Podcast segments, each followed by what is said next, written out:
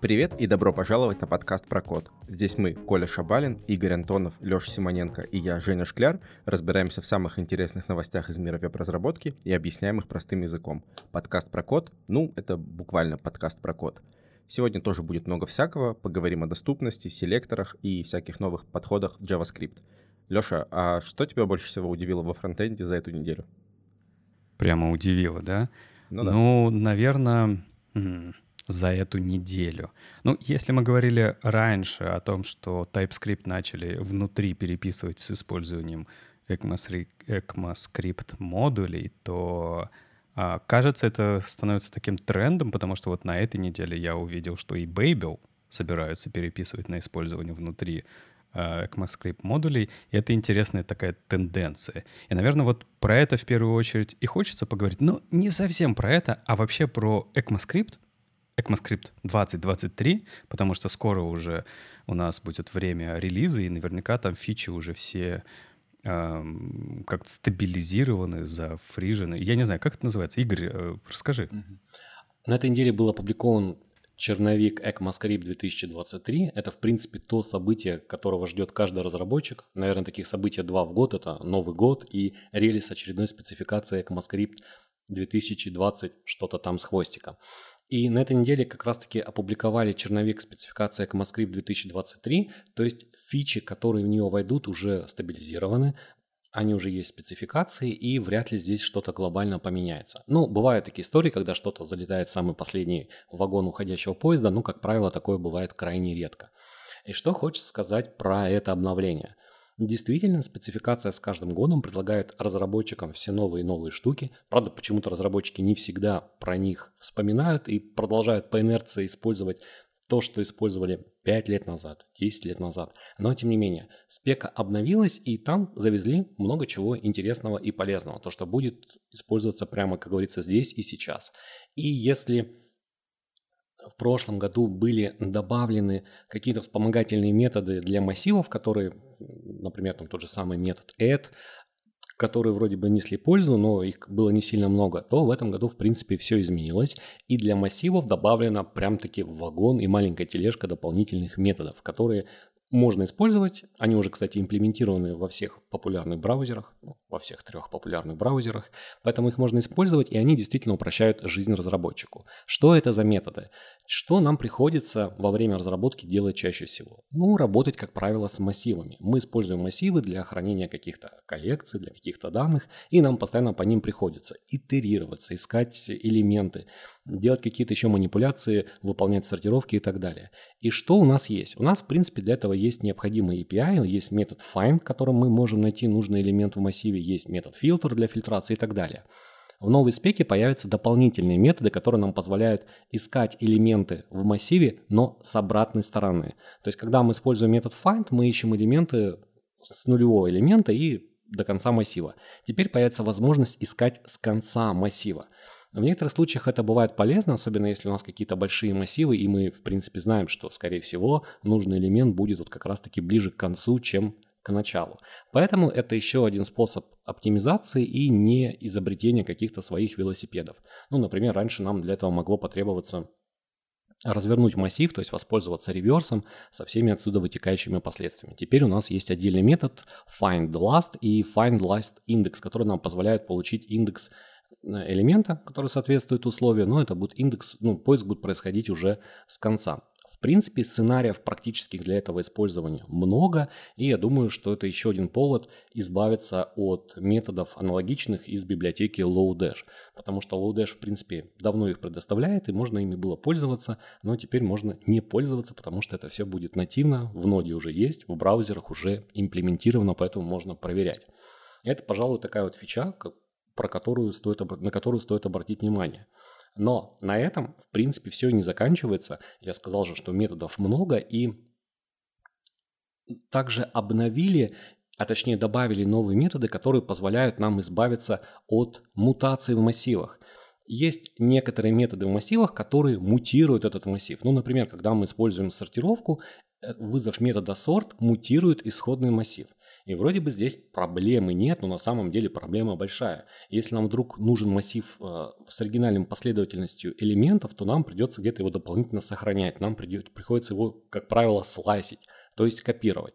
Так вот, спецификация ECMAScript 2023 появятся дополнительные методы to reverse, to sort, to splice, with, которые как раз-таки делают в принципе знакомые уже операции, но при этом возвращают всегда новый массив.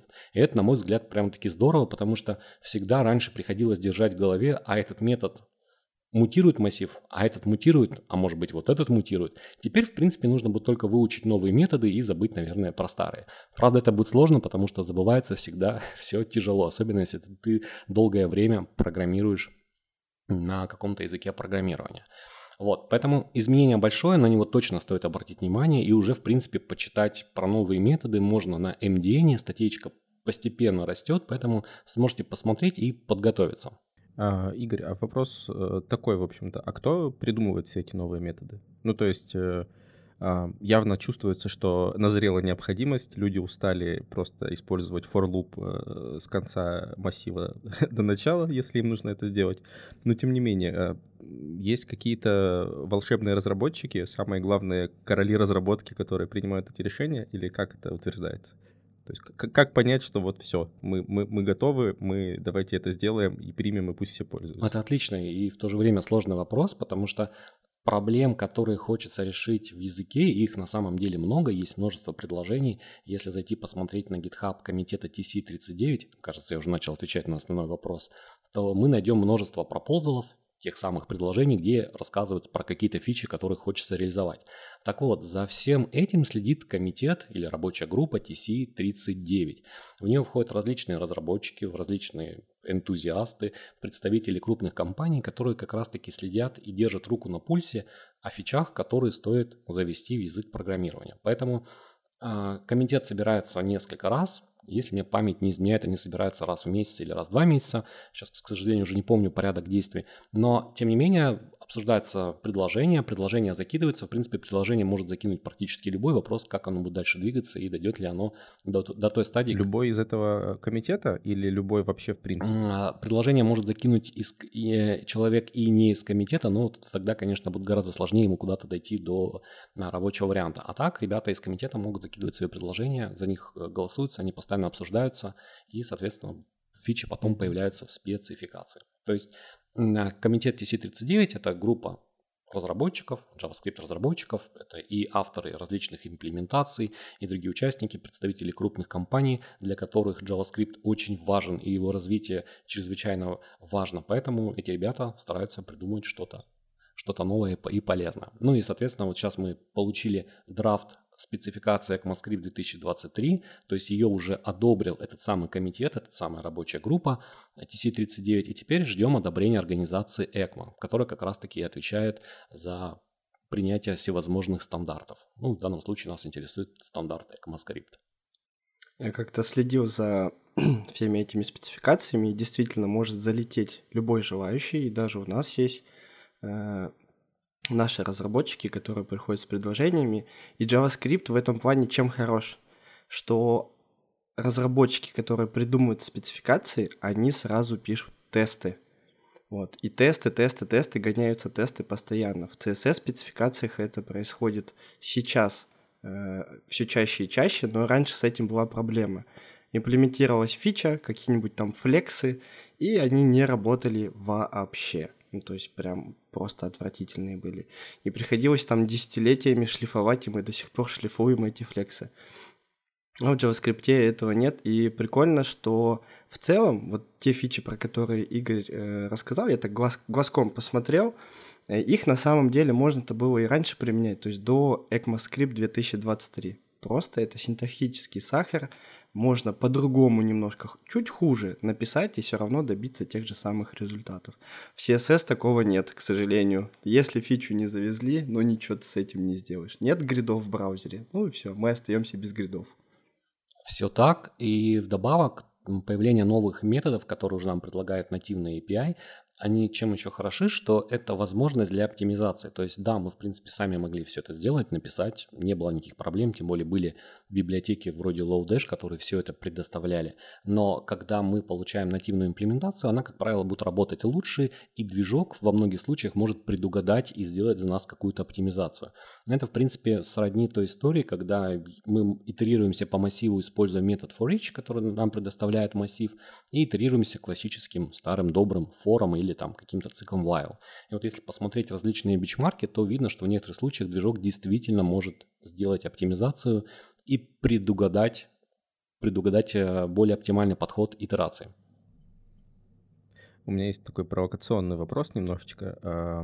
Ну вот, окей, мы вместо этого for each использовали там новый, новый метод, да, и ускорили, значит, наш код на одну там сотую миллисекунды, но при этом у нас остаются все остальные обертки вокруг JavaScript, сборщики, компоновщики, всякие разные выкладыватели, линтеры, и вся вот эта остальная ерунда, транспайлеры, я вот слово недавно узнал, транспайлер, до сих пор вот хожу э, по дому и постоянно повторяю транспайлер, транспайлер. Все это остается. Разве это не замедляет вообще все? Ну, то есть, как бы проблема-то кажется не в том, что мы слишком медленный у нас for loop. Кажется, проблема-то в том, что у нас э, вокруг много всего лишнего, Разве нет? А, ну тут получается, что у нас на самом деле, вот как ты говоришь, две проблемы. У нас первая проблема – это оптимальное выполнение кода, то есть на этапе его рантайма. И вот здесь как раз-таки эти оптимизации нам помогают добиться перформанса.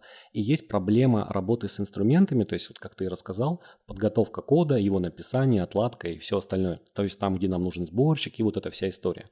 То есть получается, пользователи получают плюшки сразу. То есть э, если мы пользуемся новыми методами, которые оптимизированы, приложение должно работать быстрее. Ну, понятное дело, что а, оптимизация форуча не сыграет такую большую роль, но тем не менее, если много оптимизации, то в итоге мы получим перформанс.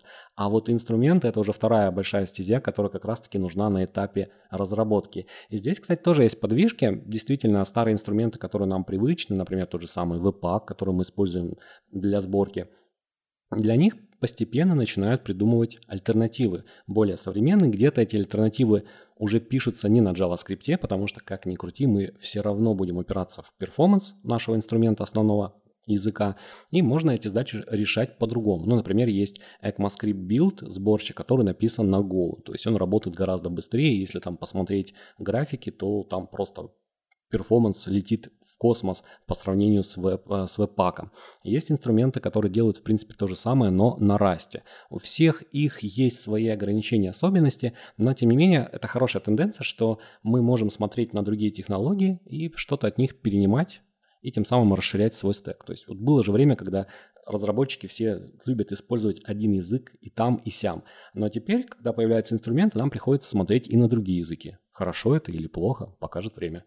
Я тут вспомнил, что на самом деле ECMAScript это же стандарт, который дальше в JavaScript превращается, а JavaScript у нас работает не только в браузере, но и в Node.js. То есть получается, если ты фуллстекер, ну я так предполагаю, я не знаю точно, то ты такой, так, в браузере завезли, я могу использовать новый метод, но я фуллстекер, и мне в Node.js нельзя писать. То есть я в Node.js пишу старый вот этот минус один, а для браузера last index. Что делать?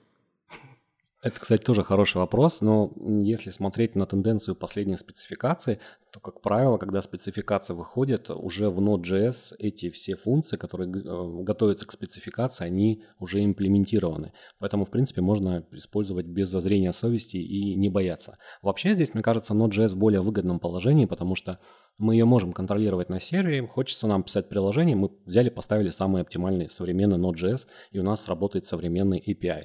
С браузерами здесь сложнее, потому что даже вот фишки, которые появляются, пока они доедут до всех, новые версии браузеров пройдет какое-то время, и нам нужно с этим мириться. Кстати, вот в спецификации ECMAScript 2023 помимо методов массивов, про которые мы уже поговорили и обсудили, также появилась э, стандартизация хэшбанга шибанга, правильно, правильно сказать, это как раз-таки то, что может пригодиться в первую очередь Node.js разработчикам, ну, хотя в принципе они и так этим пользовались, просто это было не стандартизировано, и это как раз-таки путь, когда мы можем создавать на JavaScript приложение для терминала, то есть консольное приложение с command line интерфейс, указывать путь к интерпретатору, которым оно и будет интерпретировано. И здесь опять-таки много было «но», потому что можно было это сделать по-разному, и оно работало по-разному, но теперь об этом информация есть напрямую в спецификации, и это круто. Слушай, Игорь, ну, наверное, э, главный это вопрос. А, хорошо, ES 2023 скоро будет, скоро мы сможем его использовать, многие вещи уже в браузере работают, а 22 уже используем, 21 уже используем. А вообще вот э, новичку-то за этим следует следить или нет, если в его проекте все настроено и не знаю, сидит там Бейбель какой-нибудь, который а, все это всегда транспайлит. А, Жень, как тебе слово, да? Классное. Классное так вот, да. транспайлит, а, и все хорошо. Насколько как бы вообще стоит за этим следить? И может, ну, как бы нет в этом причине, ну, там Бейбель в какой-то момент поменяет а там свою реализацию какого-нибудь метода, на нативную, и все будет хорошо, ты даже не замечаешь, а оно, знаешь, это с каждым годом твой код э, Бэбель делает все лучше и лучше и лучше, а что про это париться? А, с одной стороны, да, что вроде бы некоторые вещи происходят автономно, поставили новую версию Бэбеля, и у нас там стало все а, ну, лучше, и нам не надо разбираться в этом. Но с другой стороны, следить за новинками крайне важно, потому что это позволяет изменить подход к работе и сделать ее более комфортной, сделать ее более качественной и делать то, ту же самую работу за более короткое время. С одной стороны, мы в суете иногда не можем за всем этим уследить, потому что информации много, но нужно выделять время. Мне кажется, это важный навык любого разработчика, чтобы оставаться в тренде, чтобы понимать, что происходит и как можно этот API использовать для решения своих проблем. Взять тот же самый фетч до сих пор, уже хотя 23 год на дворе, многие считают, что фетч запросы нельзя отменять. И по этим причинам, например, используют тот же самый XML HTTP request. Хотя эта фича уже появилась давно, она используется, и нужно просто разобраться с аборт-контроллерами. Смотрим, используем, и фетч, как говорится, решает наши проблемы. И здесь, наверное, отчасти проблема в том, что за изменениями трудно следить. И вот иногда появляются материалы, кто-то один соберется, появится материал, и где он соберет вот буквально срез изменений за, там, за год, за два, за три, и это круто. Вот, например, вышел материал от Линуса а, Шламберга, который собрал в своей большущей статьи изменения в JavaScript и TypeScript за три года. То есть, представляете, это большой такой материал, и не просто вот там появилась такая-то фича. Автор добавил примеров, как это использовать и когда это действительно может помочь. И вот такие материалы, они, как говорится, на вес золота, что если не получается следить на регулярной ежедневной основе, то можно просто взять, выделить время в конце года, перед елкой, так сказать, того праздника, который мы ждем, и почитать вот такие вот материальчики, где ознакомиться. Мне в этом плане еще нравятся авторы книг, например, тот же самый Николас Закас, у него была в свое время книжка ECMAScript 6, где он как раз-таки собрал все изменения спецификации ECMAScript 2015, тогда еще ее называли 6, и вот прямо в книге подробно рассказал про изменения. Такие книжки опять-таки выходят, ну, на русском их, к сожалению, мало, они выходят, как правило, на английском, но тоже на них можно обращать внимание. Я просто пытался представить, сколько раз за три года можно было переписать свой проект на новые версии какого-нибудь фреймворка. А, и пока это представлял, вообще а, подумал, а самое это, самое это какие ключевые революционные изменения произошли за три года, Игорь? Вот ты статью а, прочитал, и э, что, что изменилось? Где, где та переломная грань? Где перегиб? Где наш э, так сказать, анды наши, которые нужно было пересечь за эти три года, чтобы вообще все поменялось в JavaScript? Ну, понятно, что самое большое изменение, которое было в JavaScript, это спецификация ECMAScript 2015, но это далеко не три года назад, это уже давно, которая принесла нам множество новинок, множество фич, которыми мы пользуемся постоянно. Но все последующие спецификации за три года, они нам приносили различные методы, упрощалки, которые мы можем использовать и не изобретать свои велосипеды. И опять-таки, что я подразумеваю под изобретением своих велосипедов или использованием каких-то альтернативных вещей? Мы можем больше и больше отказываться от внешнего кода. То есть мы можем отказываться от того же dash, где куча функций, которые нам приходилось переписывать. Ну, ну не скажи, мне кажется, были и вещи, которые прям, э, если мы говорим про э, срез в три года, да, были вещи, которые, а многие вещи, ну, не кардинально изменили, но очень сильно упростили. Да, это, во-первых, top level await. Uh-huh. Это просто вещь, с помощью которой тебе не нужно думать о том, что тебе нужно все оборачивать всегда в асинхронную функцию, где-то ее вызывать. А, то есть вот этот лишний такой нагрузка на, на твою, не знаю, память, что типа тебе это все надо делать. Топ-level await — отлично, все, у тебя внутри э, все функции, все вызовы могут быть асинхронные, ты можешь перед каждой подождать, и все хорошо. Или, например, те же самые динамические импорты, которые, опять же, с await очень хорошо работают, ты легко можешь а, заимпортить какой-то, я не знаю, модуль, функцию, еще что-то а, в рамках каких-то условий, да, не то, что ты это импорты делаешь в самом начале, когда у тебя все интерпретируется, вызывается и подключается, да, а именно вот в определенных условиях, например, ты хочешь, давай упрощенно, да, какой-нибудь попапчик вызвать, он у тебя написан на JavaScript, и внутри этого попапчика развесистая логика. Наверное, тебе не обязательно э, подключать JS-файл с этой логикой сразу же, ты можешь, в принципе, его заимпортить в тот момент, когда ты кликаешь вот на ссылку, кнопку, которая вызывать у тебя должна этот поп-ап. Все, ты логику э, к себе подгружаешь, э, вызываешь это все и начинаешь использовать, и все хорошо. Да, все так. И помимо того, что ты перечислил, это как раз-таки еще один драйвер на использование, на переход к ECMAScript модулям, потому что та же самая фича, топ-level await, которая крайне полезна и пользуешься на постоянной основе, она опять-таки работает в ECMAScript модулях, и это один из поинтов, что нужно разбираться с ECMAScript модулями, если вы еще их не использовали. Это особенно важно для Node.js разработчиков, которые очень долгое время могут оставаться на CommonJS, и тут опять-таки не всегда сам разработчик этому препятствует, иногда этому препятствуют инструменты, которые как раз-таки по умолчанию ориентируются на CommonJS модули, и, как говорится, ничего с этим не поделаешь. Мне еще из всех фич за три года понравилось, ну, помимо там перформанса, особенно это касается TypeScript, мне понравилось, что прокачали классы.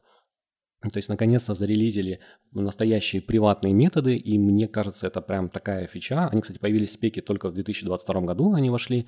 Это, мне кажется, фича, которой не хватало, и не хватало, чтобы можно было использовать JavaScript в объектно-ориентированном стиле.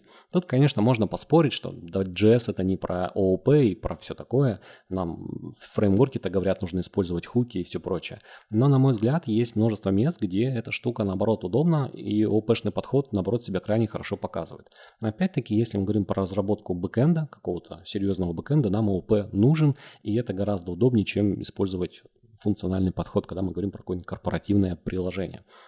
Про еще одну фичу, которая вот прям, так сказать, слетает с языка, это прокачка статических а, а, свойств в классах. У нас теперь даже появился своего рода конструктор для статических свойств, которые мы можем использовать. И это тоже здорово, дополнительные возможности, которые очень помогают. Э, у меня два вопроса на самом деле. Э, первый из них, когда уже JavaScript станет C-Sharp, наконец, э, с, с, такими, с такими тенденциями. Ну, это скорее вопрос в воздух. А Стой, а у меня вопрос на твой вопрос. Ты этого момента ждешь, чтобы наконец-то у тебя была возможность применять все свои программистские навыки? Потому что я знаю, ты ведь программист на C-Sharp. Да нет, ну смотрите, это же все очень удобно получается, что у нас все языки схлопываются в C-Sharp, а все браузеры схлопываются в Chromium, и мы начинаем писать просто на C-Sharp в Chromium. То ли это будущее, которое мы вообще заслужили? Мне кажется, что да. Но это на самом деле вопрос такой э, абсурдный довольно, а все-таки настоящий вопрос, он развивает тот вопрос, который Леша задал э, э, еще в самом начале насчет первой статьи. Э, вот идет какой-нибудь новичок, да, он услышал э, слова, Игорь, твои о том, что нужно следить за новинками, он идет в интернете и читает там статейки какие-нибудь о том, что, э, не знаю, ну, нужно использовать что-то, что появилось в ES 2015, да, и такой, блин, ES 2015, клево, буду итерировать э, для поиска с конца массива с помощью форыча, да, но каким-нибудь более перформансным способом, да, чем, чем раньше. Вот. А ну, где, где находить? Потому что, понятно, есть какая-нибудь статья, в которой все это собрали, а, но как мне понять, что вот уже пора все-таки э, учить вот эти методы, потому что их много, и ты сам говоришь, это упрощалки, это какие-то вещи, которые облегчают работу, как Коля сказал, синтаксический сахар, да, но одним-то сахаром сыт не будешь все-таки, где, где узнавать-то это? Это отличный вопрос, потому что источников информации действительно много, и тут, наверное, разработчик, если он хочет работать в профессии долгое время, ему, наверное, нужно себе вести такой ритуал, нужно сказать, чтобы постоянно следить за новостями. Где их можно, эти новости, получать? Ну, во-первых, есть Twitter. Все разработчики, многие, которые как раз-таки состоят в комитете TC30, TC39, они ведут свои аккаунты, и они постоянно рассказывают о новинках. То есть можно подписываться на таких ребят и за ними следить. Есть еще замечательный подкаст «Веб-стандарты», где на еженедельной основе как раз-таки нас и знакомят с новинками. Но я думаю, что подкаст рекламировать нет смысла, все и так про него э, хорошо знают. Это, кстати, один из таких хороших источников информации, чтобы можно было собрать срез за неделю. Кроме того, у нас есть MDN, где опять-таки мы можем следить за новостями, они промелькивают как на самом сайте, появляются новые публикации, за этим тоже можно следить. Ну и всевозможные телеграм-каналы, есть любительские телеграм-каналы, которые как раз-таки прям фокусируются на спецификации. Ну и, конечно же, спека. То есть следить за спекой – это, как говорится, святое. И когда вот выходят черновики, нужно всегда заходить и смотреть, что-то меняется. Понятное дело, что иногда это много текста, но чем чаще это делаешь, тем проще это все переваривать. А я думал, ты скажешь в конце, ты такой, ну и в конце, конечно же, спека. А я думал, скажешь, ну и в конце, конечно же, журнал Доктайп, потому что журнал Доктайп — это лучшее, что э, Женя вам скажет. Но я понял, ты не про это. Хорошо. Э, я единственное хотел тебя поправить. Не в Твиттере же сейчас, в Мастодоне. В Мастодоне? Так, кажется... Ну да, ну вообще все, все уж... Ну если... Ты, ты похоже... Это, знаете, это тот пример, когда даже э, нам всем нужно успевать следить за э, всеми изменениями, потому что большинство э, разработчиков убежало из Твиттера в Мастодон, и на самом деле часть из них, они прям перестали в Твиттере что-либо публиковать, у них прям бойкот, они ушли в Мастодон э, на совсем, и я вот сейчас уже больше получаю э, контент, информации какой-то в Мастодоне. Тот же самый Алекс Раушмайнер ушел из Твиттера, все пишет только в Мастодоне. Блин, кажется, нужно ритуал свой обновлять и следить еще за развитием соцсетей. Поэтому нужно бежать в Мастодон и, конечно же, слушать подкаст про код, чтобы узнать про Мастодон. Послушайте, а надо ли вообще знать про Алекса Раумшнайнера? Э, ну, то есть это явно, судя по Леше твоему тону, это какой-то важный человек. Возможно, он даже входит в TC-39. Нужно ли на него подписаться? Если хочется. Тут нет такого нужно, знаешь, это... Хочется, это же от сердца должно быть. Хочется До- Достаточно ли он хорош, чтобы на него подписаться? Мне еще нравится. в Мастодоне. Мне нравится, Что? мне нравится. Я, к сожалению, не, не знаю, где еще можно на него подписаться. Сейчас только в Мастодоне. Кстати, у Алекса Раушмайнера есть свой сайт, называется toality.com, и там представлены его книги, кстати, они представлены в бесплатном варианте, если их читать в онлайне, где он как раз-таки разбирается с нюансами использования JavaScript, и у него, кстати, есть книга, по-моему, Deep, э, что-то там с JavaScript. В общем, глубокое погружение в JavaScript.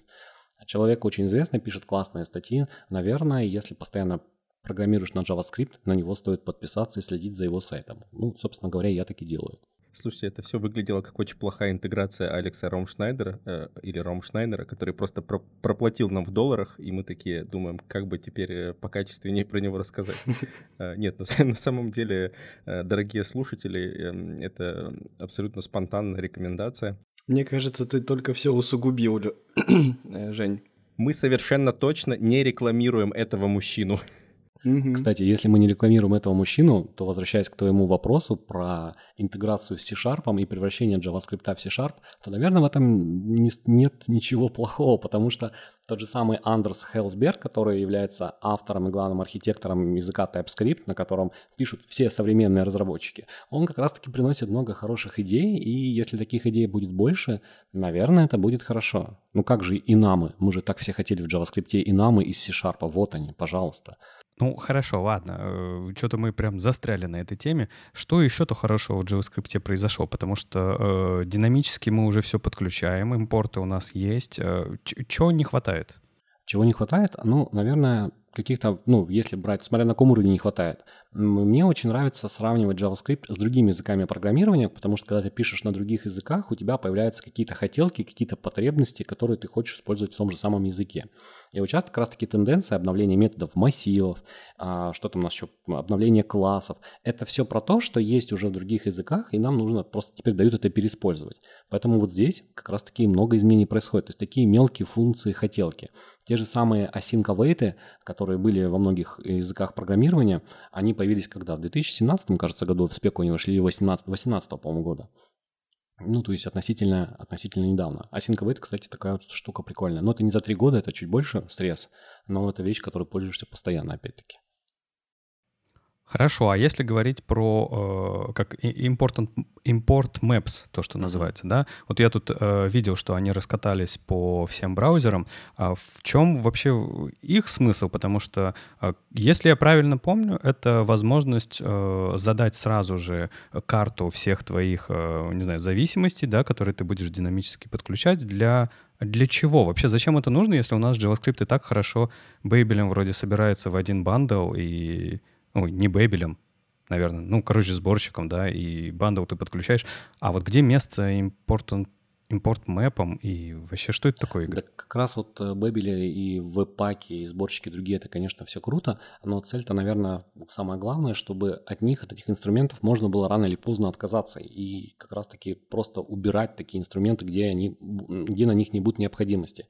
У нас опять-таки развивается сами по себе протокол, то есть постоянно совершенствуется протокол HTTP, который по факту является основным для нас, для фронт-энд разработчиков появляются какие-то штуки, которые нам позволяют получать контент более оптимально, более быстрее от сервера. И вот а, карты импортов это как раз-таки одна из той штук. То есть мы уже можем подключать и использовать ECMAScript модули в браузерах нативно. То есть мы можем использовать все тот же самый TextScript, использовать type модуль и тем самым подключить ECMAScript модули и использовать наши импорты, экспорты, все как мы любим, но при этом нам не нужен сборщик. То есть у нас будет наш код, у нас будут наши файлики, и их не нужно будет предварительно собирать. Но есть проблема. Как подключать таким же образом какие-то внешние модули? То есть это может быть какой-то код где-то там в интернете, например, на CDN, или как мы можем подключить модуль из того же самого NPM. И вот карты импортов как раз-таки позволяют это сделать. Условно говоря, они нам позволяют задать псевдонимы и прописать пути, откуда а, должен загружаться данный модуль. И мы это можем опять-таки сделать в браузере. То есть в простых случаях мы можем, например, также указать путь какой-то библиотечки с CDN и ее использовать уже именно как ECMAScript модуль. То есть у нас опять-таки будут работать импорт и экспорт, мы сможем импортировать нужные нам функции, объекты и все это использовать так, как будто бы мы используем традиционный подход со сборщиками. А я правильно понял, что если, ну, допустим, если мы используем старую библиотеку, вот там jQuery какой-нибудь, нету никаких там ES6 модулей, но мы хотим ее в карты кода добавить. И ты говоришь, что там импорты и экспорты работают. Вот в этом старой, вот в этой старой библиотеке это заработает? Или все-таки надо ее переготовить? Старой библиотеки не заработает, надо переготовить, но мы, в принципе, идем к тому, что у нас не должно остаться таких библиотек, которые используют старые, старые подходы. А, а как вот э, просто есть такой подход, и, по-моему, он такой самый э, используемый, это то, что Node.js модули, они в сборку-то не попадают. Ну, в смысле, они там в GitHub репозиторий не попадают. Как браузер э, узнает, что вот нужно закачать этот файл, если он у нас лежит в Node модулях? Или мы абсолютный путь куда-то указываем? Я тебя хочу тоже поправить немножко, Коль. Есть такой подход, про который говоришь, но не, он не единственный. И ну, много да. кто, кто, у кого браузерная поддержка хватает, использует э, модули нативно прямо в браузере. Все хорошо работает. А чем это лучше, если я просто напишу 10 раз script type module? Просто у меня 10 модулей. Script type module, такую-то библиотеку, такую-то, такую-то, такую-то. Э, чем карты здесь вообще, они что спасают-то? Мне, мне кажется, если э, попробовать самому ответить, мне кажется, что у тебя, разумеется, это вещь э, не как не general, да, то есть это не штука, которую ты используешь везде и всегда. Это э, как конкретный инструмент для конкретных кейсов. Например, если у тебя очень развесистый продукт, э, и у тебя приложение написано на JavaScript, э, а ты еще и, ну, это приложение большое, да, с SPA приложение, у тебя есть а, для каждого компонента свой JS-файл, допустим, и так далее, и так далее. И к тебе приходят продукты и говорят, слушайте, мы хотим потестировать, чтобы вот эта вот э, кнопочка была другой, или вот этот компонент был другой. И получается так, что у тебя тебе нужно как-то вот в твоем сложном приложении, JavaScript приложении, сделать такую логику, чтобы для одной, для одного, для одной аудитории показывалось один модуль, написанный на JS, для другой — другой. И как это вот все завести в э, подключение всех этих файликов, сборку и так далее. Можно собирать, конечно, миллион бандовов и грузить их как бы большими кусками, да, большими кирпичами, такие раскатывая на разную аудиторию. А можно из-за того, что импорт-мэпы — это штука, которую ты можешь, в принципе, динамически использовать. Да, ты же можешь формировать, в принципе, вот эту JSON так, как тебе удобно, да, от сервера отдавать сразу же уже подготовленную JSON. И там подменяя именно те куски, которые тебе нужны. Например, вот в тестировании для э, продуктовой разработки, по-моему, удобная штука. Ну ведь сейчас там условно в паке во всех этих сборщиках по сути уже есть из-за ECMAScript условная загрузка. То есть мы можем сказать, если там AB-тест, если пользователь А, загрузи A.js. Также там есть чанки, то есть мы уже можем разделять, что вот эта библиотека, она не дойдет, потому что это какой-то чанк. Ну, то есть преимущество, наверное, то, что мы можем отказаться от бандла, наверное, от вот этого этапа бандлинга и все передать в браузер. Не, я бы немножко с, э, тут тоже, э, смотри, исправил. То, что ты говоришь, это уровень э, динамики на уровне приложения. Мы уже в приложении. И мы внутри этого приложения хотим достаточный уровень динамики. А импорт мэпы тебе дают возможность подняться еще на уровень выше, на уровень э, доставки контента э, на сервер. То есть ты изначально отправляешь туда приложение, которое не знает о том, что оно может работать как-то иначе. Очень депрессивная какая-то депрессивная концепция приложения, которое не знает, что оно может работать как-то иначе. У него была одна задача, и оно ее делало.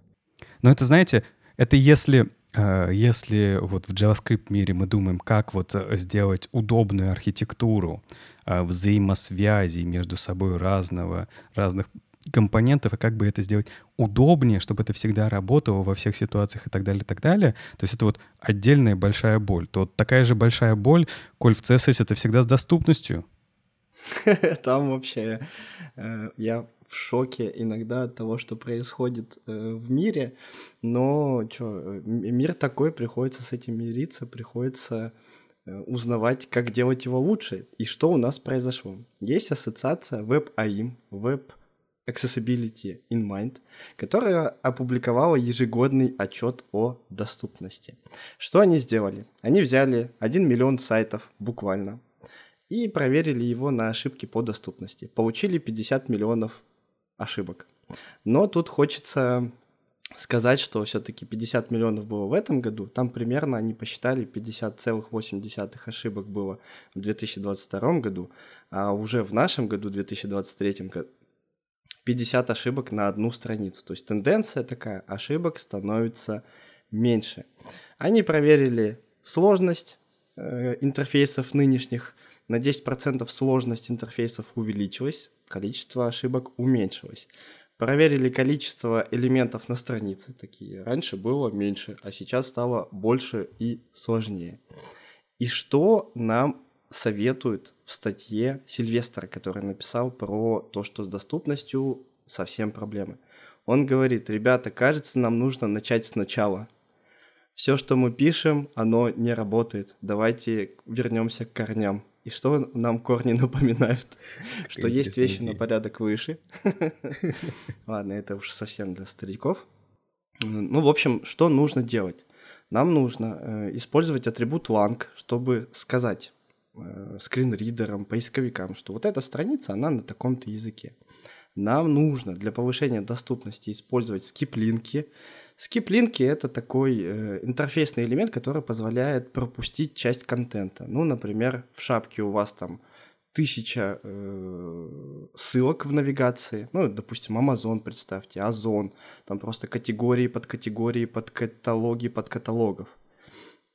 И это возможно пропустить. И что еще? Э, говорят, что нужно именовать все интерактивные элементы, то есть все, с чем мы можем повзаимодействовать, кнопки, ссылки, формы, поля, это все нужно именовать, чтобы как раз-таки понимать, с чем мы взаимодействуем. То есть добавляете там условно скрытые э, visual hidden. Также самая большая проблема, нерешенная, и, возможно, только нейронки ее решат, это дописывайте альтернативные тексты к изображениям. И Самое важное, что вы можете сделать для доступности, применяйте семантические теги из HTML. Применив семантические теги из HTML, вы решаете 80 проблем всех вообще найденных. И вот э, я теперь сижу и думаю, а что произошло такого, что мы не научились добавлять атрибут lang? Что произошло такого, что мы не научились э, делать скрытые доступные заголовки? Так, Коль, в первую очередь вопрос тебе. Ты, ты, ты же учишь как раз ребят э, писать атрибуты lang и делать скрытые заголовки. Ты хотя бы, вот мы посмотрели на отчет VPM, а, все, что они рекомендуют, это все, что э, ты реализуешь и как раз-таки в своих программах убеждаешься, что ребята это знают или как? Да, у меня ребята после первого курса все это знают и все это применяют, и поэтому у меня немножко, знаешь, такой сейчас раздрай. А как вот в мире, э, в любой, любой рынок заходишь, и там с этим проблемы. А наши новички, они уже такие, да это не проблема, это стандартно, я это применяю каждый день, делая любую страницу.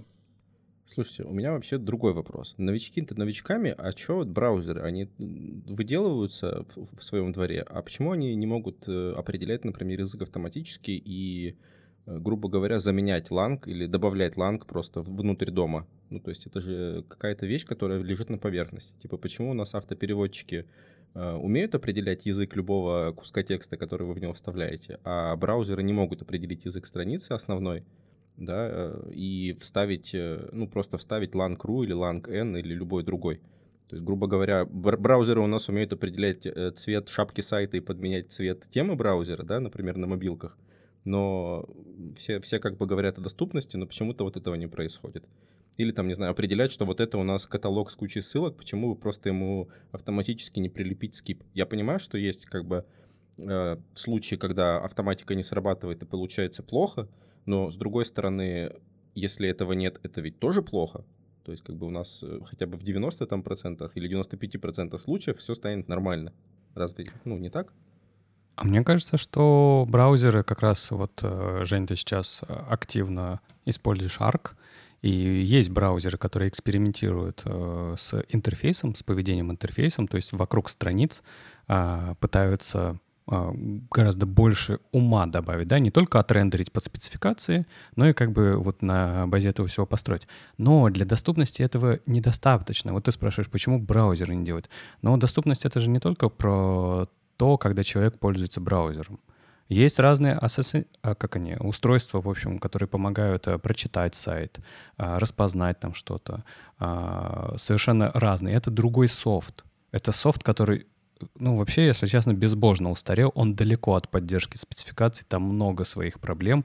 И, это, и этот софт не стоит с большими корпорациями, с большими деньгами, у которых огромные оравы разработчиков, которые каждый день, каждый, как это, 4 недели выпускают релизы. Там все гораздо-гораздо тяжелее, и чтобы им помочь, а, по сути, и появилась вот эта вот вся тенденция с доступностью, что типа, ребят, ну давайте хотя бы не будем, не знаю, барьеры друг другу ставить, то есть не будем подножки друг другу делать, что типа мы вот прямо из-за того, что вы буквально lang не поставили, нам очень тяжело. Ну, поставьте вы lang, ну что вам, что с вас будет? Тут еще такая штука, что браузер, э, конечно, умнеет с каждым годом, это бесспорно, но ему все равно лучше всегда подсказывать. Э, пример. Берем страницу, 50% э, текста на ней английский, 50% испанский. Символы используются ну, латынь, как-то латинские, да? И вот определи, это английская статья или испанская статья. Вот браузер сидит такой, я, я не понял. Я не понял. А ему надо подсказать, что извини, тут основной язык он испанский, а первое это вообще была какая-то цитата там из какого-нибудь журнала DocType, Испаноязычного знаменитого. Да, ему нужно, конечно же, помогать. Тут еще стоит упомянуть, что проблема постоянно усугубляется из-за э, большого количества этапов создания сайта. То есть приходит ТЗ от заказчика. Заказчик может неправильно передать смысл. Приходит дизайнер, он не понял переданный смысл, перед продумал как-то сам. Приходит верстальщик, уже с непонятными требованиями, сам додумал, сам сделал. Браузер приходит и такой, ребят, вы там что-то наворотили, я вообще ничего не понял, давайте попробую сам как-то с этим поработать. Ну и у него получается так, как получается. Поэтому, конечно же, задача верстальщика всегда помогать браузеру понимать смысл, использовать семантические теги, использовать ленги и прочее, и прочее, и прочее. Но Мне, мне вот с одной стороны нравится идея, которую Женя рассказал, что почему бы это не делал браузер, но с другой стороны кажется, что если это будет делать браузер, он будет умнеть в этом направлении, то как раз-таки теряется явность. То есть мы сейчас по факту имеем что? Почему есть проблема с доступностью? Потому что разработчики, верстальщики неправильно используют свой основной инструмент. То есть они не знают про отдельные атрибуты, например, которые ты сейчас, вот, которые Ленка рассказывал, они не знают про скип-ссылки и так далее. И получается, они как бы просто не доделывают немножко свою работу. Опять-таки, тут причины есть разные. Это не то, что разработчики плохие, может там экономия бюджетов, сроков и так далее. Но если, наверное, это переложить все на браузер, то получится такая проблема, что браузер будет додумывать, и мы потом, разработчики, можем начать бороться с браузером, что где-то браузер нас неправильно понял, неправильно интерпретировал. И вот здесь мне прям напоминают времена э, этого Internet Explorer 6, когда мы пытались ублажить Internet Explorer, чтобы он действительно сделал то, что мы хотим.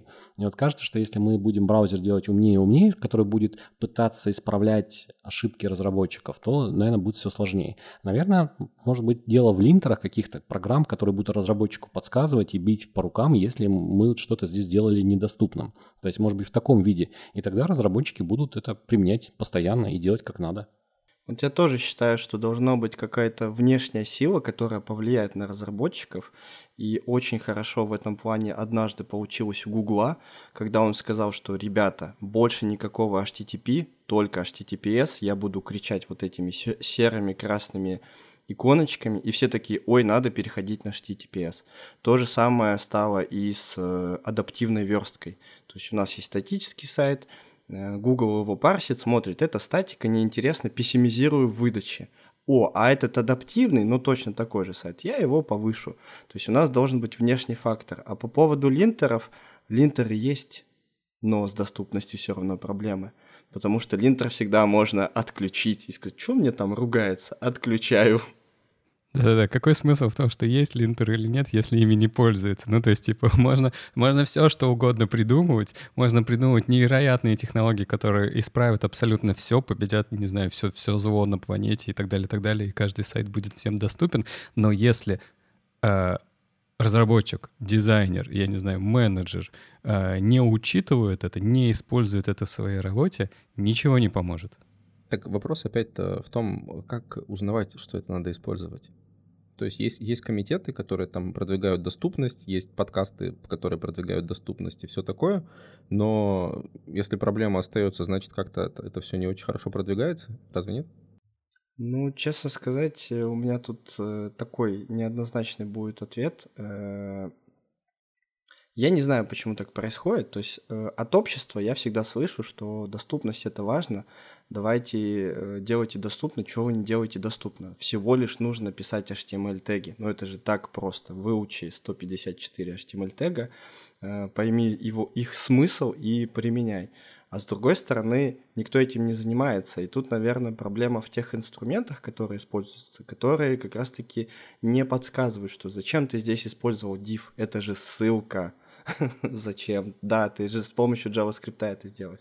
То есть тут надо как-то, наверное, больше себя воспитывать, именно разработчика, что понимать, для чего ты это делаешь, для себя в будущем, когда ты постареешь и будешь сидеть в очках и не, не видеть текст.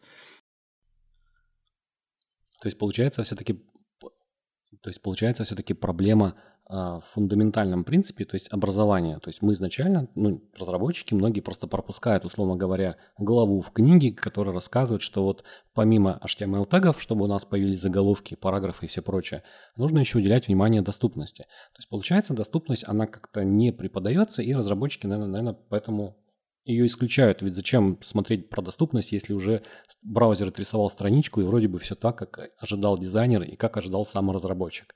То есть нужно просто менять подходы к образованию, получается, и включать дисциплину доступности. Наверное, как-то так. Да, да, этим я конкретно и занимаюсь, кстати говоря. Ну и, наверное, отвечу тоже на вопрос Жени, что э, что же делать, если ничего не происходит, да, столько усилий, а ничего не происходит.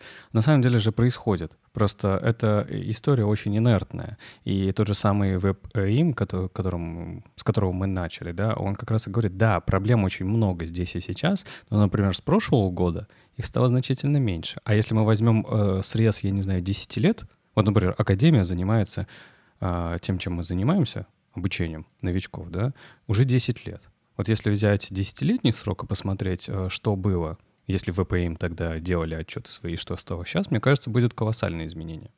И опять мы скатываем и опять мы скатываемся к тому, что нужно следить за индустрией. Опять-таки про доступность, если, вот я не знаю, сколько мне попадалось книжек по HTML, я не особо там помню, что там были разделы про доступности. Но если опять более-менее следить за конференциями, за метапами, за новостями, то узнаешь гораздо больше. Если взять опять же русскоязычные источники, русскоговорящих спикеров, тот же Вадим Макеев проделал большую работу и много рассказывал раз про доступность, приводил примеры со скринридерами. Поэтому, в принципе, когда кто-то начинает что-то драйвить, показывать, уже больше людей слышат и могут это начинать хотя бы по чуть-чуть использовать. Ведь важно сделать первый шаг, а потом все продвигаться дальше и дальше. Я вот тут упомянул, э, почему, в чем есть проблема доступности, что на всех шагах мы не можем передать адекватно смысл. Первый шагов был это ТЗ от заказчика, то есть заказчик придумывает идею какую-то, вот я хочу себе такой-то сайт. Приходит к дизайнеру, и вот он этот шаг, в котором тоже бы нужно поработать над доступностью, потому что не продумав доступность на уровне дизайна, возможно, будут проблемы с доступностью верстки. Поэтому на каждом этапе нужно думать про доступность. И что придумал eBay? eBay взял и создал инструмент для фигмы, который называется Include, и они буквально сказали, подключите наш плагин, если вы фигмой пользуетесь, там есть плагины, либо они виджеты, по-моему, называются. Вы просто его устанавливаете. И следующий шаг. Он просит этот плагин, выбери фрейм, а я его проверю на доступность. И уже на уровне дизайна мы можем проверить, все ли будет хорошо с нашим интерфейсом. Э, этот инструмент, Include, он проверяет на контрастность цветов, чтобы, в принципе, тексты были читаемы. Он проверяет на переполнение. То есть у нас, допустим, было два пункта навигации, а стало 10 пунктов навигации. Вот как у нас там все сожмется, пережмется. Он проверяет кликабельные области. Я э, напомню, что на тач-устройствах там область клика должна быть чуть побольше визуально, там минимальное требование 40 на 40 пикселей.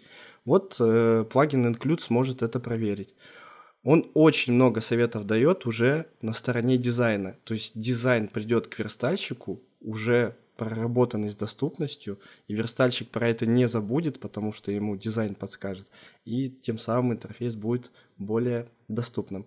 Так что да, тулинг появляется, больше возможностей следить за доступностью, не забывать про нее, и спасибо ребятам, что сделали такой интересный э, инструмент я рекомендую вам с ним познакомиться.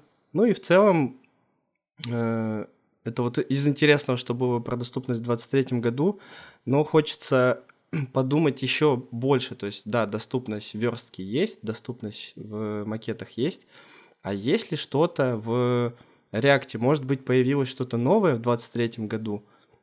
Игорь, расскажи.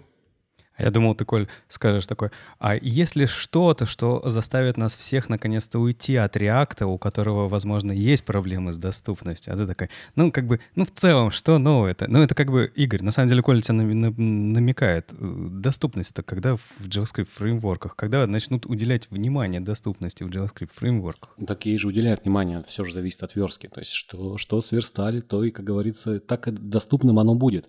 Но хотя здесь тоже есть опять-таки отдельные подвижки, которые позволяют об этом чаще задумываться. Ну, кстати, когда Коля рассказывал про, про, про плагин для фигмы, я сразу хотел спросить, а его можно отключить или он не отключаемый? Чтобы доступности было больше.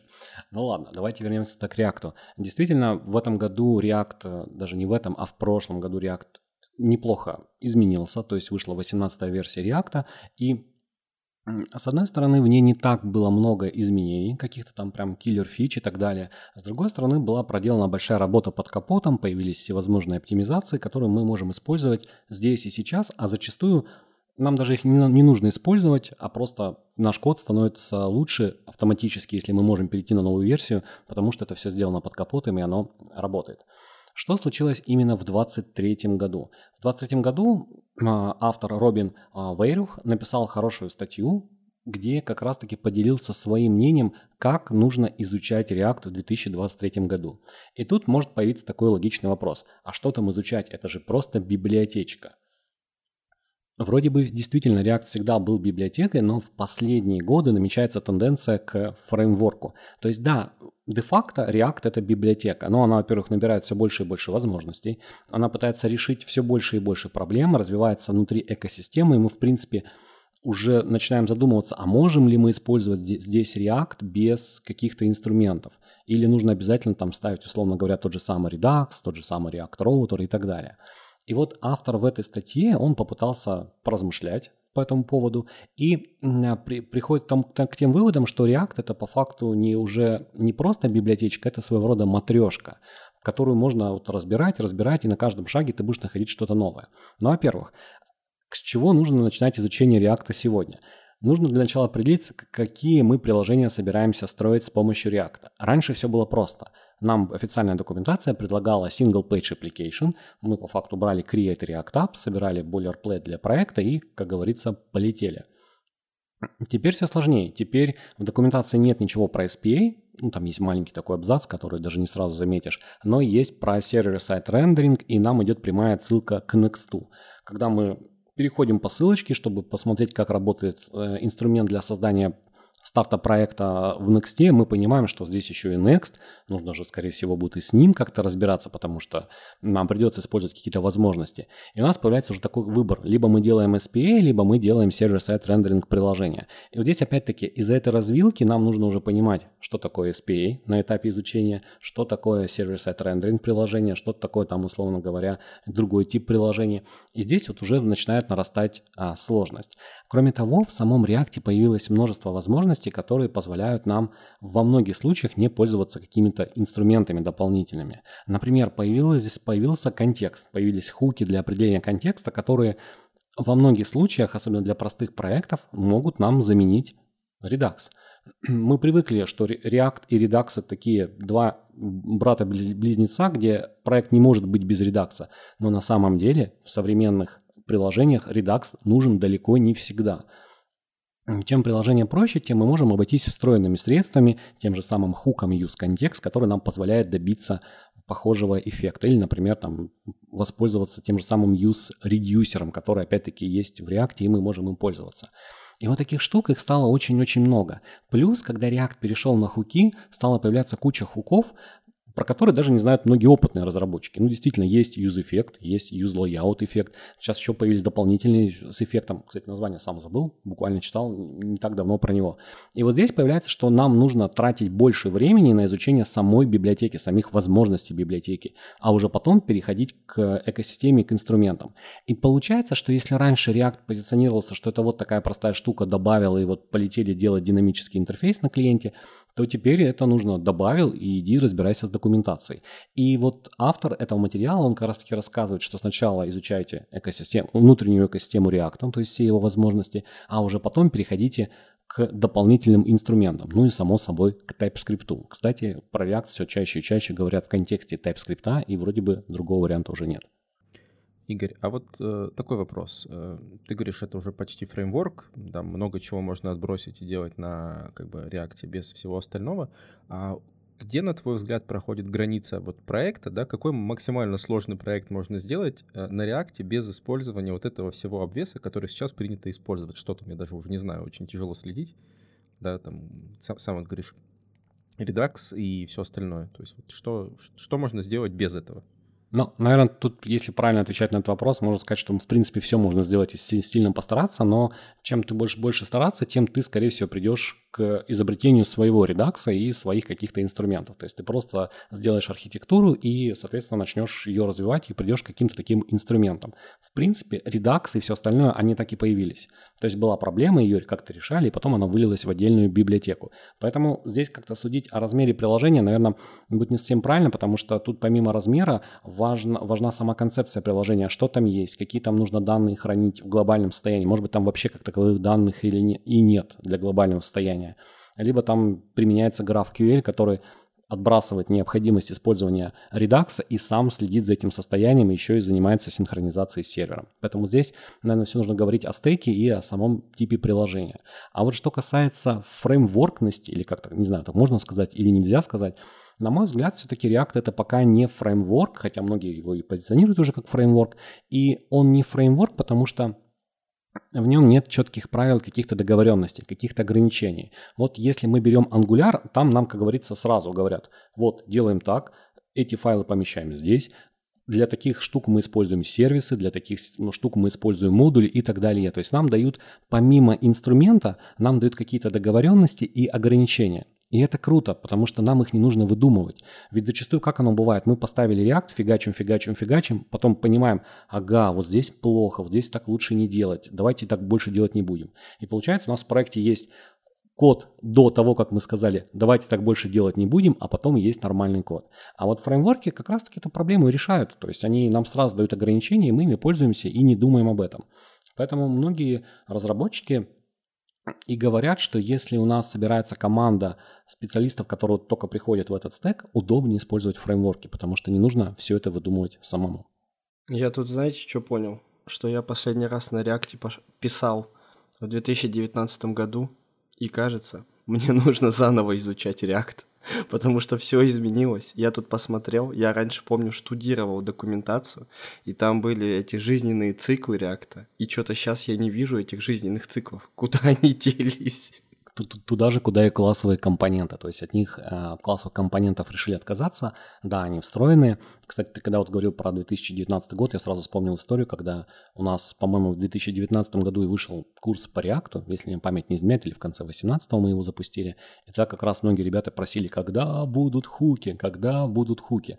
Хуки появились, сейчас активно обсуждаем хуки и говорят, что ну, хуки на самом деле вот здесь вот не сильно удобны, потому что становится как-то сложнее. И вот я не случайно говорил про хук и use effect, который я сегодня рассказывал.